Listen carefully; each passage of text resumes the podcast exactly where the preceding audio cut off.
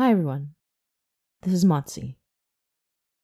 At the end of 2022, we set a goal for ourselves to hit 1,000 subscribers on YouTube before 2023. And though we weren't able to hit our goal, we did get a huge boost of over 100 subscribers to our channel. Our original plan was to release the patron exclusive episode, Remind Me to Tell You Later, Batibat, as a reward for getting us to 1K. And though you didn't reach our goal, we still wanted to thank everyone who supported us thus far. So, we're releasing this episode for one week only on all platforms. Remind me to tell you later, Batibat will be available from January 22, 2023 until January 29, 2023. Please make sure to check the content warnings, catch this episode before it's taken down, and enjoy. Happy 2023, happy Lunar New Year, and we'll see you all soon.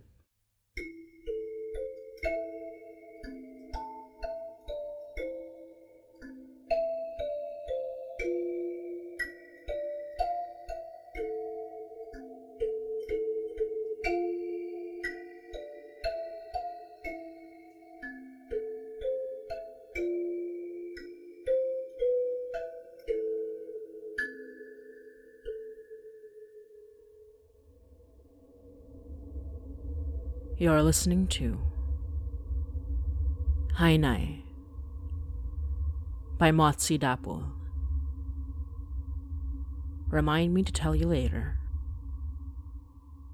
Batibat.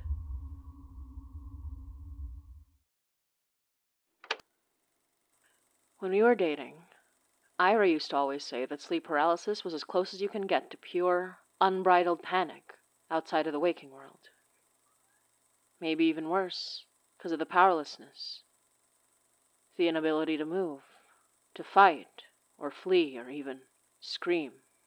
She used to get bouts of sleep paralysis nightmares for days at a time, a few times a year. She likes to joke that they're the reason she has an aversion to a normal sleep cycle. They disappeared altogether when Lolong came to live with her, but before that, performing cleansing rituals to ward off the nightmares became as much part of our dating lives as alternating who paid for coffee. I didn't mind. Warding magic was one of the first spells I'd learned at that point, and it was pretty much muscle memory to perform it. I was 14 when I first started learning it. At that age, Nana liked to take me along with her on assignments, either to observe her at work or help out where I could. This one job took us all the way to Palawan, a large island region in the western part of the Philippines. Nana's services had been called on to solve the mysterious death of the family patriarch. All rich people have at least one albularyo or babaylan on call, so it wasn't unusual for us to be flown out of Luzon for an all expenses paid work trip. The Castillos had only been a week into their summer vacation when Edmundo Castillo had begun having nightmares. Bangungot, we like to call them. He had them every night, but his wife, Jean Castillo, had not thought much of them, not even in the final few days when he declared he thought he would die. He died in his sleep on the seventh night. The autopsy couldn't find anything wrong with him. He was apparently perfectly healthy for his age, except for, well, except for the fact that he was dead. That was about all the information we could get from the first few phone calls. The family lived in a lavish, Spanish style mansion, old enough to have been built in that era, but clearly newly renovated. We were welcomed by a maid, dressed in a housekeeper's uniform. The house had been modernized to fit the trendier styles, but a lot of the character was in the wooden floors and ceilings and accents that I could tell had been retained from the original Spanish era structure. We had just stepped into the large foyer when Jing walked in, carrying herself proudly. You must be the Datuins! Welcome, welcome! Yes, Miss Jing. Thank you for having us. Nanay said with practiced formality. I'm so sorry to hear about your loss.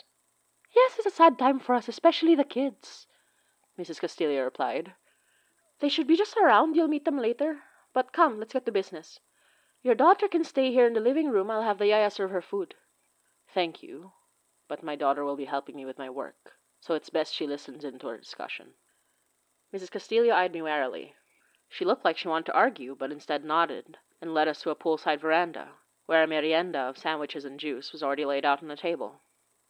There was a short discussion, conducted really only by Nana and Mrs. Castillo. I was expected to simply listen and observe. I didn't mind, really. I was grateful that Nana trusted me enough to insist on involving me. They went over the details we already knew, albeit with a little more dramatic flair from Mrs. Castillo. Nana would nod sympathetically at the appropriate moments. It must have been traumatizing for your husband to die beside you in your sleep. Oh, we don't sleep in the same bed. I see. And you want us to solve the mystery of your husband's death? Yes, and I haven't told anyone this, but my daughter, she she began having nightmares five days ago. Her only daughter, the youngest of three kids, if I remember correctly, eight years old. Bangungot were not unusual in itself, but definitely unusual in kids that age. You should have called us earlier, Miss Jing. Nanay softly reprimanded. It seems you have a batibat in your home. Nanay explained. A batibat is a creature of the forest. When angered, it induces sleep paralysis nightmares into its victims for seven nights before killing them in their sleep. They're common in houses with plenty of wooden structures. Normally, the wood was taken from a tree they used to reside in, and to take revenge on the house's inhabitants for destroying their home. Nana immediately registered the skepticism on Mrs. Castillo's face and cut her off before she could say anything. You called on us for a reason, remember? Mrs. Castillo could not form a response to that. Nanay simply nodded and informed her of the procedures you would perform to ward off the batibat. A simple enough process. A talisman in each room of the house to trap the batibat within the wood it resides in, and a cleansing ritual for extra protection. We were shown to our rooms, but despite the travel fatigue, Nanay wasted no time in preparing the tools for a ritual. She was practical like that. No nonsense. She already had a good idea of what the cause of Edmundo Castillo's death was, just from the initial phone conversations, so she had everything ready. When Nana asked me to help, I did my best to mask my excitement. Most I did on my Nana's assignments was observe, though I suspected the hands on training would become more frequent as I got older. We started in the guest bedroom. I got to place the candles and spread the salt as Nana did everything else. She took out a pocket knife that I'd seen her use regularly for rituals that needed anything sharp. I never ask how she manages to get it past airport security. She used it to nick her hand and daub the slightest bit of blood onto paper talismans, which she stuck to the highest point in the corner of every room. When she was done, I lit each candle as she chanted the same mantra in a loud whisper, and blew them out as soon as she finished. We did the same for every bedroom. We came across more household staff and passed by Mrs. Castillo by the pool. We saw none of the kids, even as we worked on each of their bedrooms. It was a large house. Even with Nanay's efficiency, it took us until after sundown to finish. Mrs. Castillo looked surprised when Nanay informed her of the finished work, especially when Nanay insisted that we stay two nights instead of one to make sure it stuck. She probably thought we were trying to scam our way into an extended paid vacation, but one look at my Nanay's face seemed to convince her. It was dinner that we finally met the Castillo children. Joshua, much, much older than any of us, who worked for his parents' company, didn't take kindly to our presence. The middle child, Inigo, who was just about my age, didn't pay us any mind. And the youngest, Sophie, was just an absolute sweetheart. I smiled at her as we were introduced, and she smiled back and giggled shyly. The family were all in black to signify their mourning, but it seemed like only the kids' moods matched the clothing. Mrs. Castillo talked animatedly through dinner, chatting about anything and everything that wasn't about the current situation. The only time she wasn't too keen to get into detail was when Nanay asked about the nature of her business. Just some trading and manufacturing here and there, she said with a wave of her hand, and quickly changed the subject. Nanay and I didn't stay long after the meal. She didn't show it, but I knew she was exhausted. An afternoon full of rituals was definitely starting to catch up with her, and I didn't want to be left alone and awkward at the table. We excused ourselves, and Joshua took the opportunity to leave as well. I understood. I was the same way when Tatay died. With Joshua leaving, Mrs. Castillo decided it was time to usher the two other kids to bedtime. Inigo kissed his mom good night and left quietly. Sophie made to leave as well, but not before calling out first. Yaelani, can you come with me to sleep? One of the maids stepped out of the kitchen. She was the same one who welcomed us when we arrived. She walked over and smilingly took Sophie's hand in hers and jokingly chided that she was too big to be tucked into bed. I bade Mrs. Castillo good night, and she amicably did the same. but as I stepped into the hallway out of the dining area, I heard a short, weary sigh behind me. We were alone when we sat down for breakfast the next morning. Joshua and Inigo were nowhere to be seen, and Mrs. Castillo preferred to take her morning coffee and cigarette by the veranda.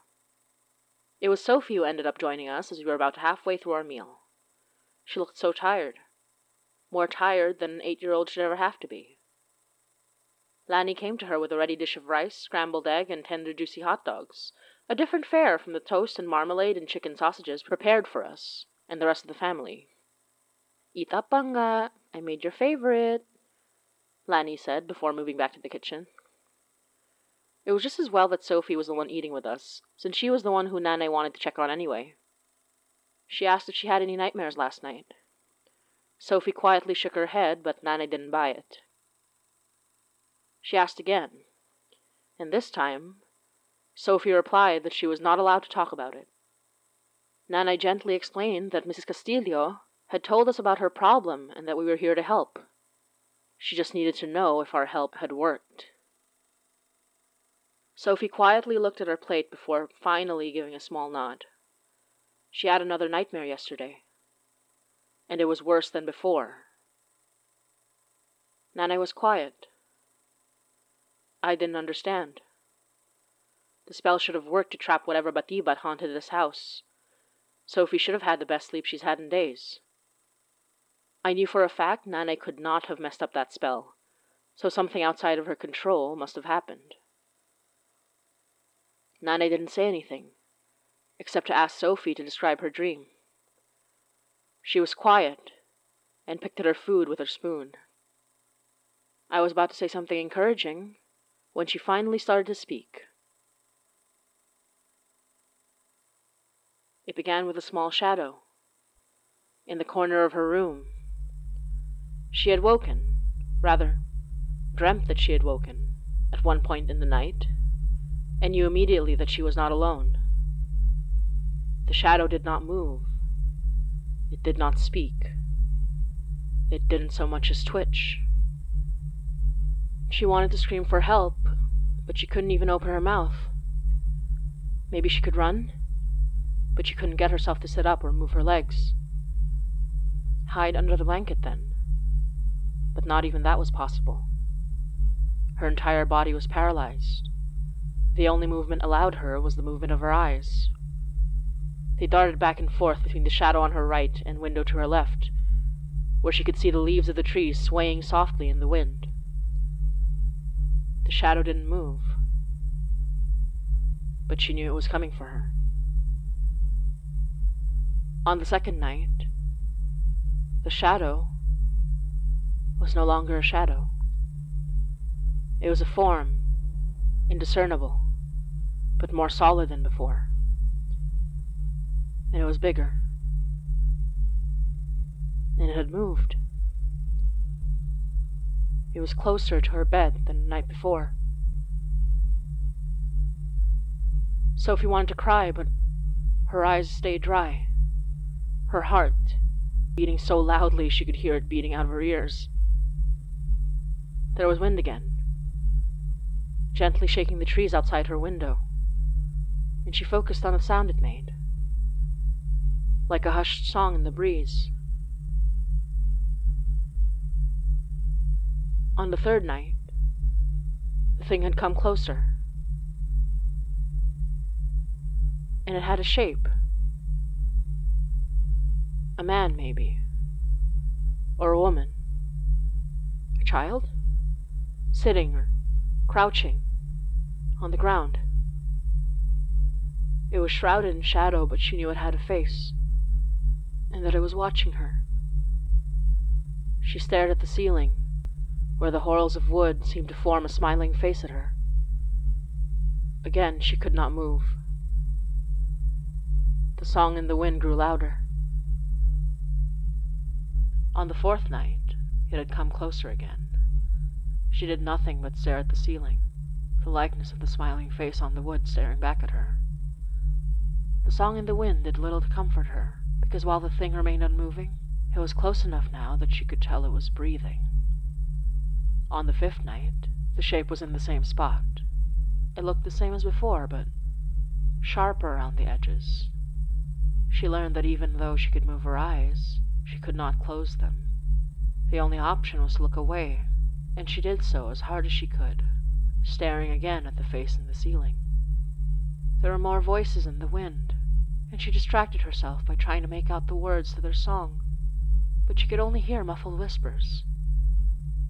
She dared to look back, and when she did, the head of the thing had moved, ever so slightly, and a mouth opened in a smile against the darkness of its face.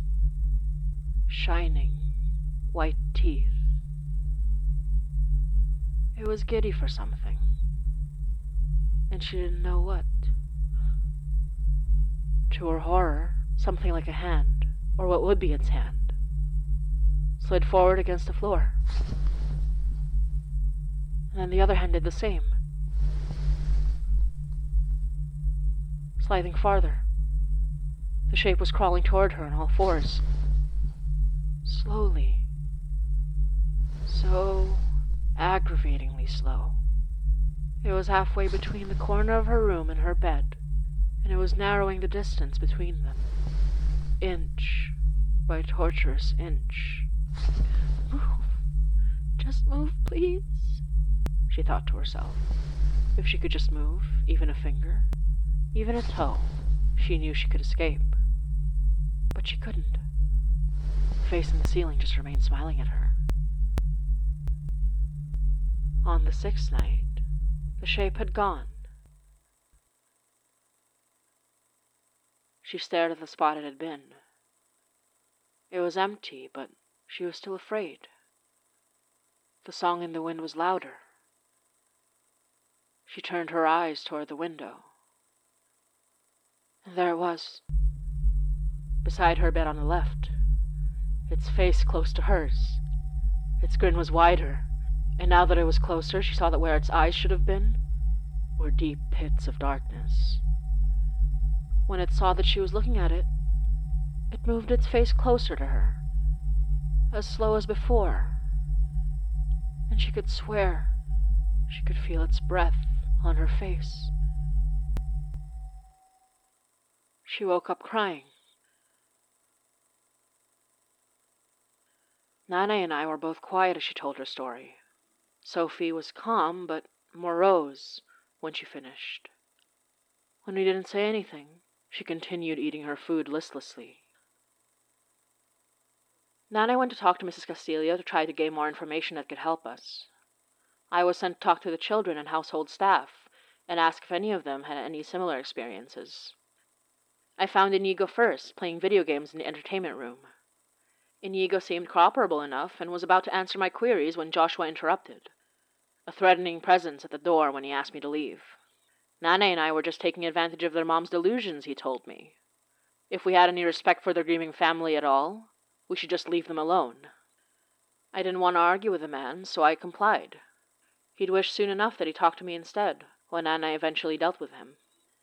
As I closed the door behind me, I turned to see Sophie standing a little ways away, obviously eavesdropping. She looked guilty, so I smiled at her and told her it was okay. I like to listen in too when older kids were leaving me out when they play, I told her. That made her smile a bit. I went over and crouched in front of her so I could look her in the eye. We're not going to let anything happen to you, okay? I said, as reassuring as I could. Your kuya's just looking out for you and your mom, and he's trying to deal with your dad's death as best as he can.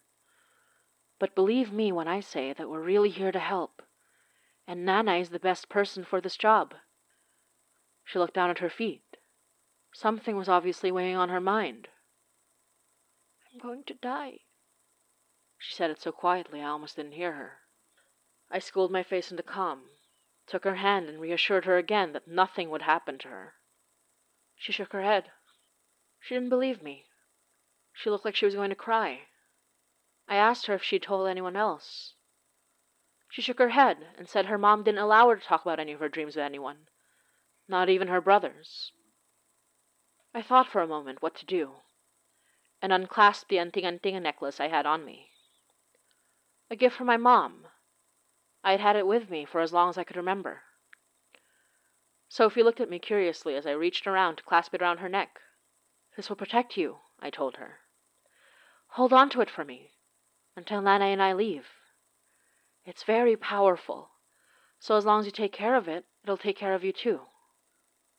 She turned the gold pendant over and over in her hand, her eyes wide.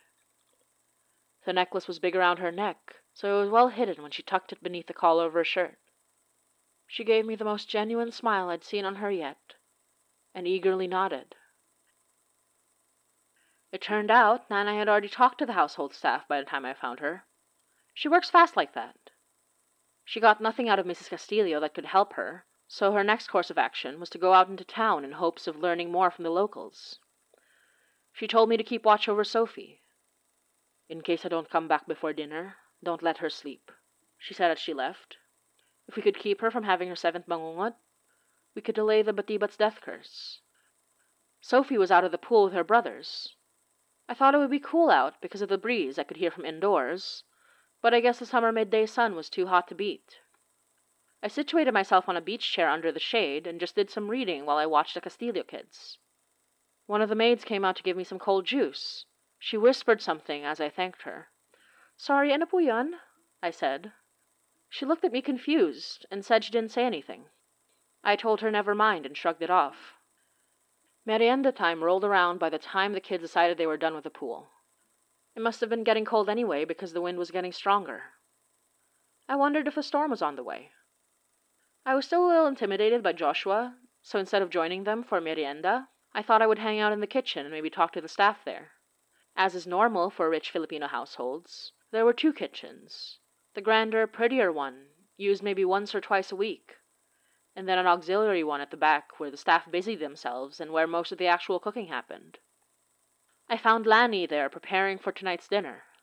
The maid was also there shortly before hurriedly walking out with a tray of sandwiches and juices. Lani didn't seem to mind that I was hanging around. She let me eat some sandwiches that she made extra, but for the most part didn't talk much, which I didn't mind, as she was too busy with another grand meal plan for dinner. The sound of the wind was stronger from in here, and I wondered why no one else seemed bothered by it. Then again, in a house like this, I suppose nobody had to worry about floods, or leaks, or their furniture flying off. But I did worry about a storm affecting our flight home, and I commented as much. Lani turned to me then, her brows knitted in confusion. Storm? Anong storm po? The weather's been fine, ma'am. I mentioned the wind, and she only looked more confused. She pointed out the window. It was mostly only a view of the wall surrounding the house, but beyond it, you could see the tops of mango trees peeking out. They were completely still. I couldn't really form an explanation, so I just said sorry, probably just tired. But the sound of rushing wind was still surging loudly in my ears. I looked around to see what could be causing it. A broken air conditioning unit? A really loud electric fan? I could see nothing, but as I paid more attention to the wind sound, it was then that I noticed something sounding beneath it, or more accurately, along with it, a hushed, faint sort of singing. Nana had not come back in time for dinner. It was pretty uneventful, since Mrs. Castillo didn't seem to think it was necessary to engage in conversation as lively as the night before, now that our only adult guest was absent. I say silent, but that was only really in terms of conversation. The loud wind sound had progressed into a strong howl, almost like a sharp whistle. And if I let myself, I could imagine the whistling of the wind sounding more like someone singing. I decided not to let it bother me and asked Nana about it later. After dinner, I asked Sophie to show me her favorite movie in the entertainment room. Nothing keeps an eight year old up more than her favorite movie being played over and over again. Lani kept coming in and chastising me for keeping Sophie up, but I just made some excuse that Sophie wanted to hang out with me on our last night here, and that we got Mrs. Castillo's permission to stay up past bedtime anyway. Lani didn't seem to buy it much, but she didn't argue either. It was two in the morning, and we were in our third run of Barbie as Rapunzel when I heard loud voices coming from the entrance hall. One of them Nana's. Sophie was still happily engrossed in the movie, so I said I'd quickly just check out what was happening. I walked in on Nana and Mrs. Castillo arguing in the foyer. You haven't been honest with me, Nanay said, furious. I asked you again and again if there was anything in your business that could be related to the Batibat, and you just hid the fact that you were involved in illegal logging. Mrs. Castillo flared up in response, clearly about to make an angry retort, when both she and Nanay spotted me watching them from the side. Where's Sophie? Nanay asked. I assured them she's fine, awake as ever in the TV room. But I could barely make out a response because I heard it again. The singing. So loud and sonorous now within the sound of rushing wind. It had a tinge of urgency in its song, like it was singing in expectation of something. I ignored Nanay and Mrs. Castillo's confused stares as I followed the source, following as it got louder and louder. Nanay caught on quickly and simply followed me without a word. Mrs. Castillo, helpless, just did the same. The singing led us from the living room, past the dining area, through the kitchen, and right to the auxiliary kitchen in the back, where I had just been this afternoon. The wind was so loud here that I could hardly believe that things were perfectly in place and not flying around. I tuned in on the noise. There, a small purse on the kitchen counter. I pointed to it, said that something was in there. Nanay wordlessly walked over to it, and after only a few seconds of rummaging, pulled out a small piece of wood. It looked like a chipped off piece of tree bark, so small that it could fit in my Nanay's palm. My breath hitched as I saw the whorls and patterns of the wood, forming what looked like a smiling face the Batibat's home. Lani looked caught, but steeled herself when Mrs. Castillo confronted her. Lani, what is the meaning of this? You've been with us for years. You love the kids. Ano? It's the reason you called her. But why are you surprised? Lani said, her voice raised loud enough for me to hear above the wind. Especially after what you did. Whatever Mrs. Castillo said next, I couldn't hear, because the singing had peaked to a crescendo and the wind was like a surging storm happening invisibly around us. It doesn't matter what happens to me, Lani continued, her anger coloring every word, because I know that soon enough you'll be dead the moment you lay down to sleep. And the wind stopped. It was so abrupt. My ears rang from the sudden silence, but I knew it couldn't be a good sign. Nay, I started, but she cut me off. It doesn't work that way. Sophie was the next target. She looked at me and back at Lani. Have you seen Sophie? She was in the TV room. Is she still awake? Lani's brows knit in confusion. What? Your daughter was keeping her up so late, so I put her to sleep. Why? I bolted for Sophie's room with Nanny close behind. The sound of a slap and the shout of Hayop ka following behind us. I found Sophie asleep in bed. I checked her pulse and breathing. She was fine. Her eyes opened blearily, and she gave me a small smile. Hayate, she said. Sorry, I finished the movie without you. I laughed, giving her the tightest hug I could. Nanay seemed stunned by this development, more than anything. The relief likely visible on my face reflected as confusion on hers, until she saw the anting-anting around Sophie's neck. Ever so gently, she lifted it over Sophie's head. From her pocket, she took out a tiny copper piece, another anting-anting, simpler and smaller than mine, perfectly sized to fit in the center of Sophie's palm. Nanay told her to keep it hidden and safe, a secret shared between us three, and told her to sleep well, that she was safe, and always would be. Sophie looked at me for confirmation, and I gave her the kindest, warmest smile that I could and when we walked out of the room, out in the hallway, Nanay gave me a sharp slap on the cheek, the sting shocking me right back into alertness. What did I tell you about this? To never lose it? Or give it away? Do not part with this anting-anting, do you understand? I felt shame in that moment, for forgetting to follow Nanay's rules when they were the difference between life and death. But it was soothed when Nanay told me that it was likely that my anting-anting saved Sophie's life, but that I should never do it again, even if it worked out this time. Some risks, she said, just aren't worth taking. I didn't have a chance to say goodbye to Sophie or the boys. Nanay told me to get into the car that very night, bringing our bags with us, and I watched as Mrs. Castillo screamed at her from the front porch. I learned later Nanay stopped her from chasing Lani down when she ran out of the house. telling her that nothing Lani did could have tempered the Batibat's wrath, and her own pain only made it more vengeful. She wasn't, after all, the one who destroyed the spirit's home. Joshua came running with something gripped tight in his hand, which, even from afar, I realized were the talismans we'd so painstakingly set up around the house. He was screaming curses at my Nanay, calling her a charlatan, and in the face of all that, Nanay looked calm.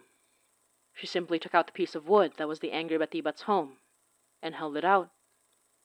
When Joshua made to reach for it, it suddenly caught fire and burned to ash right in front of them. The Batibat's scream echoed in my ears, as both Castillo saw the spirit's wrathful grimace form in the smoke before dissipating. I wondered if Sophie saw it all, or if she was still sleeping soundly, unaware and at peace. I never saw her again after that. On our drive to the airport, we saw a familiar figure walking along the side of the lonely road. Nana didn't stop the car, but I could see Lani wave in the rear view when he passed her by. We slept in the airport until our flight. Nanay hugged me and apologized for slapping me, saying she needed me to understand how important it was that I never lose the anting anting that had been made just for me. To her credit, she never struck me again after that. I remember reading about Joshua Castillo's death in the papers not long after. An aneurysm that took him in sleep, following the tragic loss of his father when he was meant to inherit the company. They made no mention of Inigo or Sofia Castillo, in order to preserve their privacy, I guessed. It took me a long time to realize why the company sounded so familiar. Maybe because when you asked about environmental and indigenous activists being murdered in and around mining and logging operations, you'd have to go down a whole list. When Nanay heard the news, she shook her head, as if in disappointment. He should have left those talismans be. After all, there was, she said, more than one Batibat.